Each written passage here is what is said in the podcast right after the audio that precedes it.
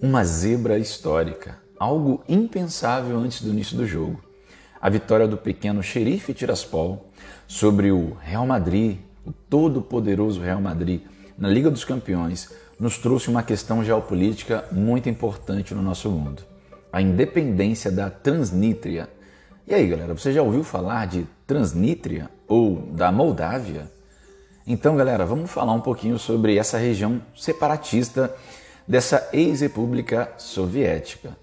A segunda rodada da fase de grupos da Liga dos Campeões reservou um dia histórico para o modesto xerife Tiraspol, time de uma região separatista da Moldávia que chamou atenção nas fases anteriores da Champions, vencendo o Shakhtar Donetsk da Ucrânia na abertura do campeonato e o poderoso Real Madrid, maior vencedor do torneio europeu em uma das maiores zebras nos últimos anos do futebol jogando em Madrid, a capital da Espanha, casa do poderoso Real Madrid.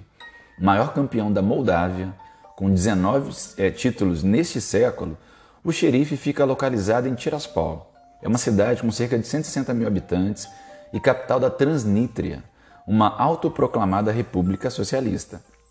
Apesar de estar em território moldavo, a região se identifica com a extinta União Soviética, tem o russo como idioma oficial e se declarou unilateralmente independente em 1990, contudo não é reconhecida internacionalmente. Daí que o desempenho do xerife na Champions League é bandeira para o separatismo da Transnítria e o clube tem feito sucesso. Nas fases preliminares, ele eliminou o Teuta da Albânia com um agregado de 5 a 0 nos dois jogos. Depois teve duas vitórias sobre um time armênio, o Alaskert, e eliminou o tradicional Estrela Vermelha, que foi campeão europeu lá em 1991, e ainda passou pelo croata também tradicional Dinamo Zagreb para alcançar a fase de grupos de forma inédita e histórica. É o primeiro time da Moldávia, ou da Transnítria, como alguns queiram, né, a chegar tão longe.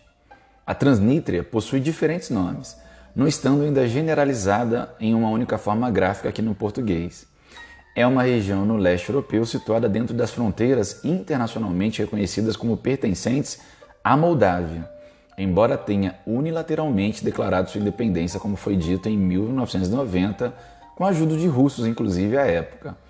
A região mantém-se de fato independente com auxílio das forças russas. O Conselho da Europa considera a questão da Transnítria como um conflito congelado. Muitos nativos chamam o país de República Moldava da Pridnestrovia, não aceitando o termo Transnítria por considerar o termo romeno. A capital da região é a cidade de Tiraspol. A partir dos séculos 10 e 11 da história da Transnítria, a gente teve sempre uma história ligada, muito ligada à Ucrânia, tendo inclusive feito parte de um estado poderoso e prestigioso na Europa, a Rússia de Kiev, que estabeleceu as bases das identidades nacionais das nações eslavas orientais nos séculos subsequentes. A capital do Principado era Kiev, que hoje é a capital da Ucrânia. Relação, essa relação fez com que o alfabeto utilizado pela maioria dos seus habitantes fosse o cirílico, em vez do alfabeto latino utilizado na Romênia. Após a extinção desse principado, em consequência das invasões mongóis do século XIII, o território passou por diversas mãos, até que no final do século XVIII foi incorporado ao Império Russo. Com a Revolução Russa, a Transnítria foi incorporada, então criada, em março de 1919, República Socialista Soviética da Ucrânia, que foi posteriormente anexada à União das Repúblicas Socialistas Soviéticas, quando da criação desta em dezembro de 1922. Em 23 de agosto de 1939, a Alemanha nazista e a União Soviética assinaram um pacto, o Molotov-Ribbentrop, que estipulava, entre outras coisas, o interesse soviético por territórios situados na Romênia.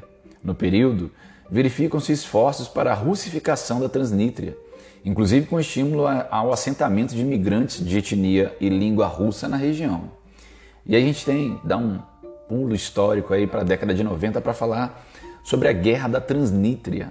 A Guerra da Transnítria ela seguiu-se a confrontos armados numa escala limitada, que eclodiram entre os separatistas da Transnítria e a Moldávia em novembro de 1990 em Dubassari. Voluntários, incluindo cossacos, que vieram da Rússia para ajudar o lado separatista, se envolveram no conflito. Em meados de abril de 1992, sob os acordos sobre a divisão do equipamento militar da antiga União Soviética, negociado entre as 15 repúblicas nos meses anteriores, a Moldávia criou seu próprio Ministério de Defesa. De acordo com o decreto de sua criação, a maior parte do equipamento militar do 14º Exército Soviético seria mantido pela Moldávia. A partir de 2 de março de 1992, houve uma ação militar conjunta entre a Moldávia e a Transnistria. Os combates se intensificaram ao longo do início de 1992. O exército de guardas da 14ª da 14ª da ex-União Soviética entrou em conflito em sua fase final, abrindo fogo inclusive contra as forças moldavas. Cerca de 700 pessoas foram mortas. Desde então, a Moldávia não exerce nenhum tipo de controle ou influência efetiva né, sobre as autoridades da Transnistria. Um acordo de cessar-fogo foi assinado em 21 de julho de 92 e é mantido até os dias atuais. Novas negociações nós tivemos ao longo desses últimos anos. A Organização da Segurança e Cooperação da Europa, OSCE, está tentando facilitar uma solução negociada.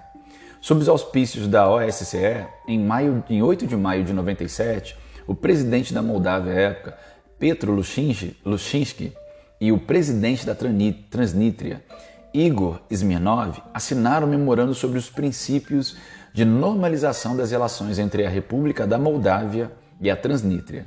Esse tratado também ficou conhecido como Memorando de Primakov.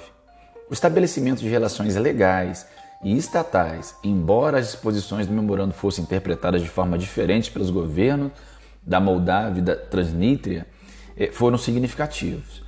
Em novembro de 2013, Dmitry Kozak, um conselheiro do presidente russo Vladimir Putin, propôs um memorando sobre a criação de um Estado federado assimétrico da Moldávia, com a Moldávia mantendo uma maioria e a Transnistria sendo uma parte minoritária da federação, conhecido como o Memorando de Kozak.